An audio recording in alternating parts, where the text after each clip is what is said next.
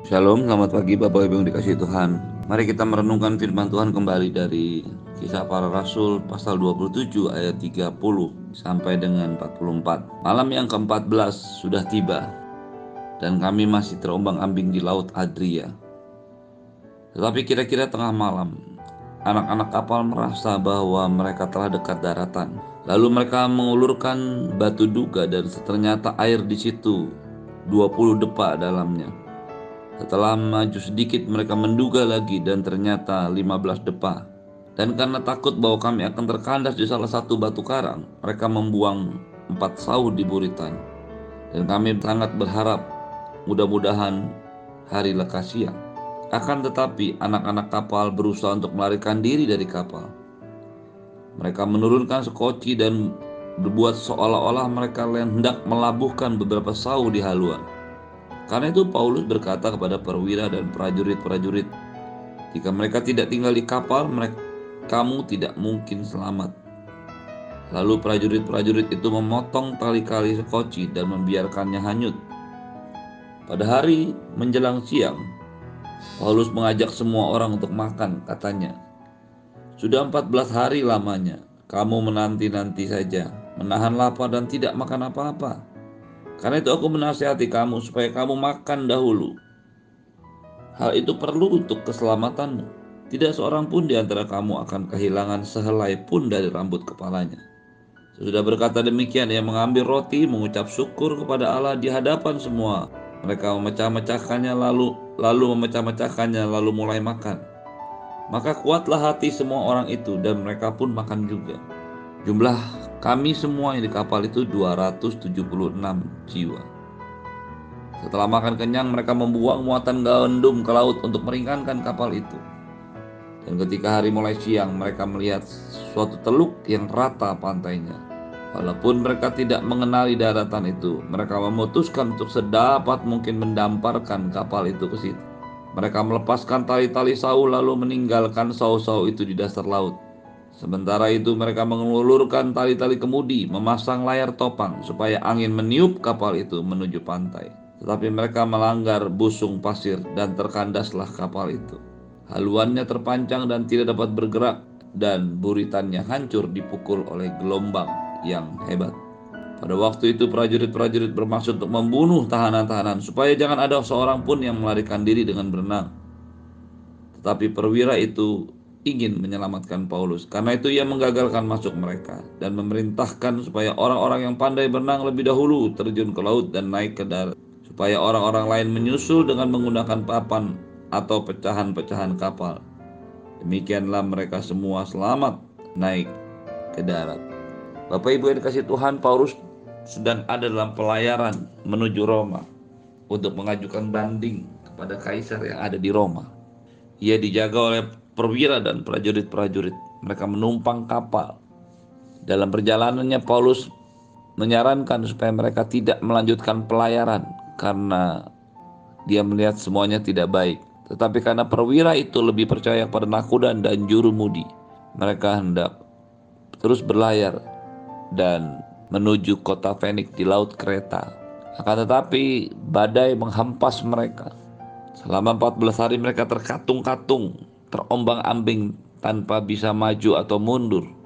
Itu sebabnya ketika tiba hari yang ke-14, malam yang ke-14, mereka masih terombang-ambing. Mereka mencoba mendekati daratan yang ada. Ketika mereka mengulurkan, menduga kedalaman laut di situ, 20 depa. Satu depa itu 1,8 meter, jadi 36 meter. Mereka merasa oh masih jauh daratannya. Lalu mereka melanjutkan lagi.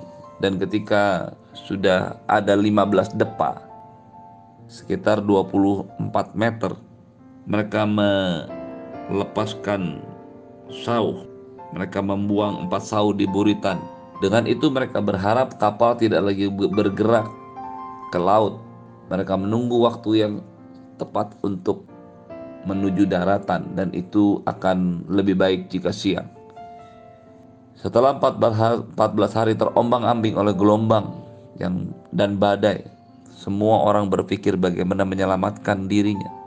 anak buah kapal yang ada mencoba melepaskan diri keluar dari perahu dengan sekoci untuk mencapai daratan.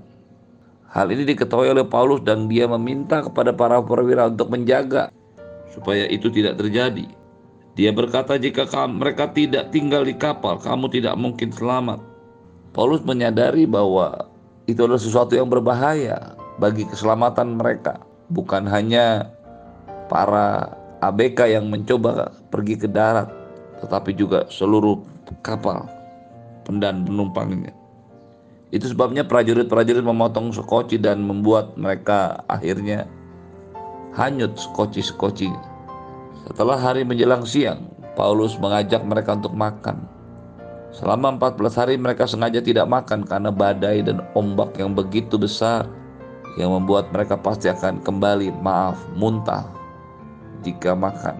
Mereka menahan makan selama 14 hari untuk membuat mereka bisa bertahan terhadap hempasan badai dan gelombang yang besar. Ia memulainya dengan mengambil roti, memecah-mecahkannya dan mengucap syukur, lalu mulai makan. Nasihat Paulus ini didengar oleh semua prajurit, perwira, dan juga ABK yang ada di dalam kapal. Mereka mengikuti apa yang dikatakan oleh Paulus kali ini. Setelah mengucap syukur, memecahkan roti dan makan, kuatlah hati mereka. Apa yang dilakukan Paulus itu adalah sesuatu yang sangat luar biasa.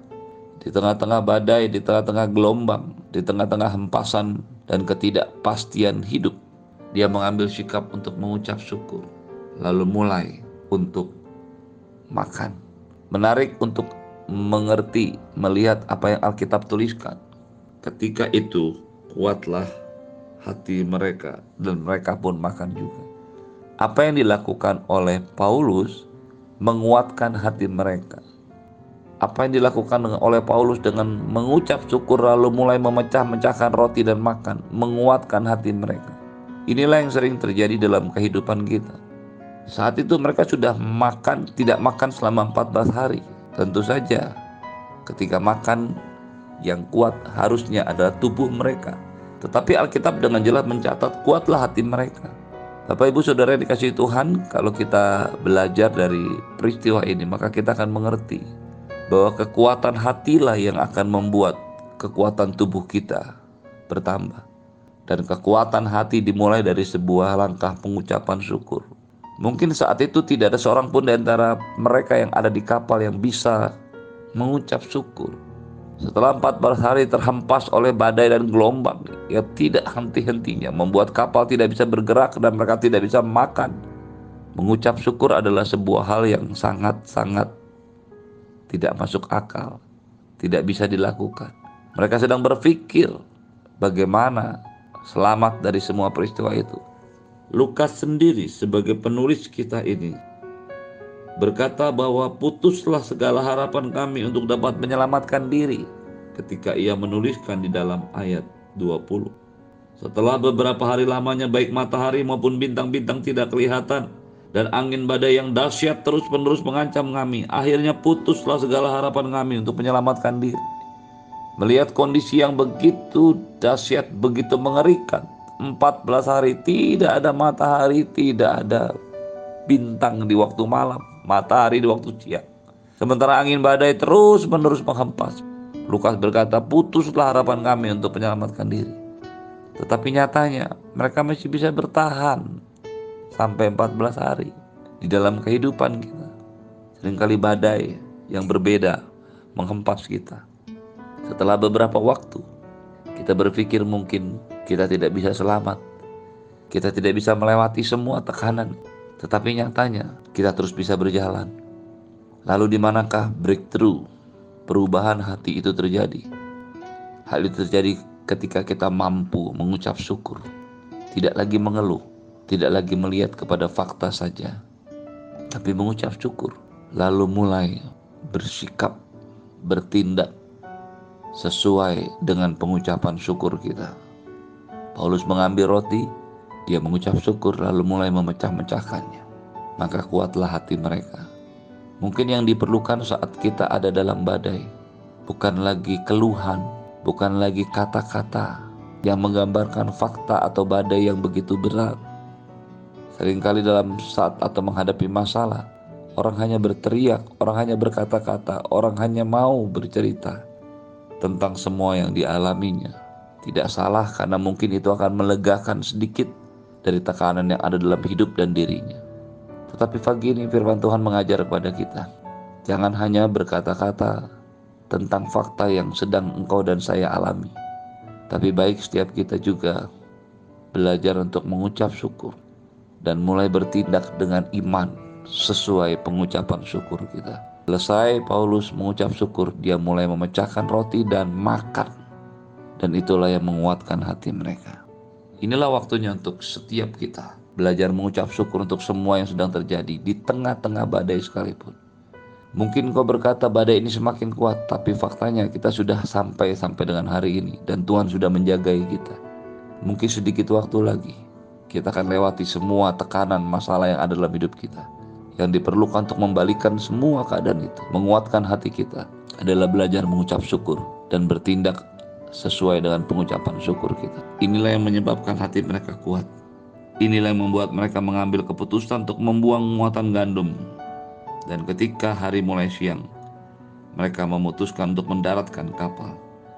Ketika akhirnya kapal itu terhempas, dihantam gelombang, buritan, mereka semua berenang. Sebelum berenang, prajurit-prajurit bermaksud untuk membunuh tahanan yang ditakutkan akan melarikan diri. Ketika perwira melihat itu, dia ingin menyelamatkan Paulus. Lalu berkata, mencegah hal itu dan berkata, "Siapa yang bisa berenang, biarlah ia menceburkan diri untuk berenang." Dan yang lain menggunakan pecahan anak kapal. Dan Alkitab berkata, "Semua mereka selamat sampai di darat." Inilah penyertaan perlindungan Tuhan. Seringkali kita tidak sadar apa yang sedang terjadi dalam hidup kita.